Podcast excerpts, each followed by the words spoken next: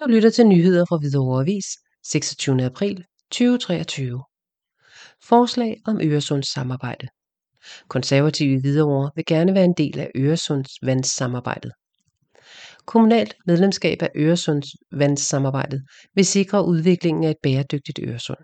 Det mener konservative i Hvidovre, der på tirsdagens kommunalbestyrelsesmøde stillede forslag om, at Hvidovre Kommune indtræder i samarbejdet. Sammenfattet stiller vi konservativt til forslag, at Hvidovre Kommunes har til hensigt at indtræde i Øresunds vandsamarbejdet.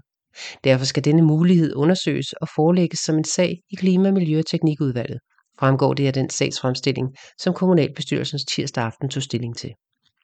Øresundsvandsamarbejdet er et samarbejde omkring Øresund mellem danske og svenske kommuner, samt Lenstyrelsen Skåne, Blandt andet Brøndby Kommune, en lang række kommuner nord for København og svenske kommuner ud til Øresund er allerede medlem. Øresundsvandsamarbejdet arbejder aktivt for en fælles og koordineret udvikling af et bæredygtigt Øresund, samt bevaring af Øresunds unikke livsmiljøer for fremtiden. Prisen for at deltage i samarbejdet er for Brøndby Kommune oplyst til 13.500 kroner per år. Dette beløb dækker driften af et fælles sekretariat beliggende i Københavns Kommune, samt et rådighedsbeløb til aktiviteter.